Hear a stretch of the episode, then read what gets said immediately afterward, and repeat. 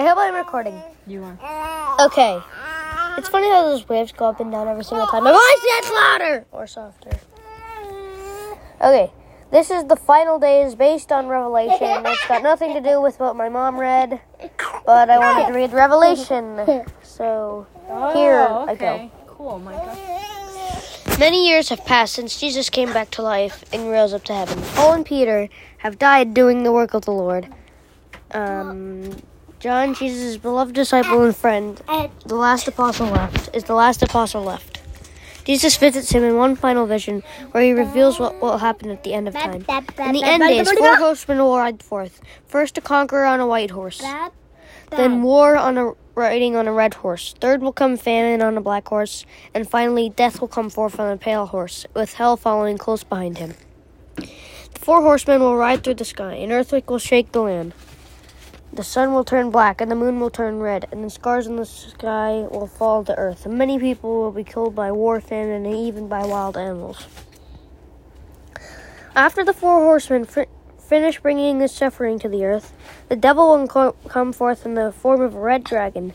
He will perform miracles, raging fire, raining fire from heaven. The people would be deceived and worship him. But just as as when all seems lost, the heavens will open wide. Jesus, who is faithful and true, will ride forth on his white horse of justice. And the armies and the angels of heaven will follow close behind him. Jesus will seize that ancient dragon, the devil, and lock him in the pit of fire for a thousand years, in which at the end of a thousand years he will be destroyed. When God and his Lamb Jesus will rule in the heavenly city, then, I mean, God and his Lamb Jesus will rule in the heavenly city, the river of the water of life flows through the streets, and the tree of life heals all the people.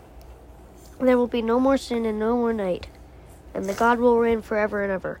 Whoever is thirsty, come, and whoever wants wants it, come take the free gift of the water of life. Through a prophecy and revelation, Jesus gives John a message for the seven churches in Asia.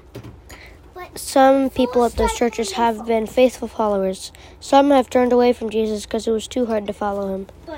And some just want things to be easy.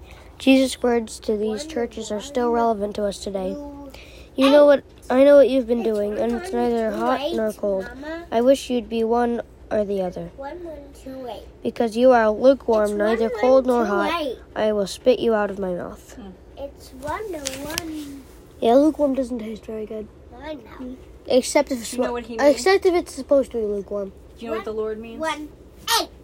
Like If you're lukewarm lukewarm, Zero, zero. lukewarm water is better than cold water. Zero, Or hot water to sit in. but what does Jesus mean Eight. when he's talking about lukewarm? Zero, zero, two. He's talking about it's either you're for him or not for him. You're go- you can't be in the between. Right.